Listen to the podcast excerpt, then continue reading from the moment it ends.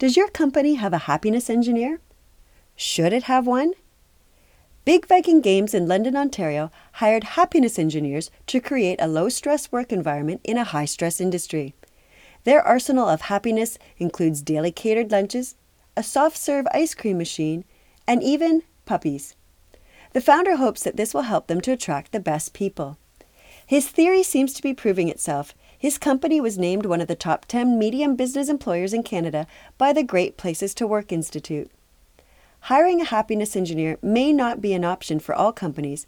However, all companies can benefit from upping the happiness factor in their workplace. So, today's hot tips for building resiliency and celebrating International Games Day bring fun to your workplace. It may include games or challenges. Ask your team what suggestions, large and small, will create a happier workplace for them. Even small steps are noticed and appreciated.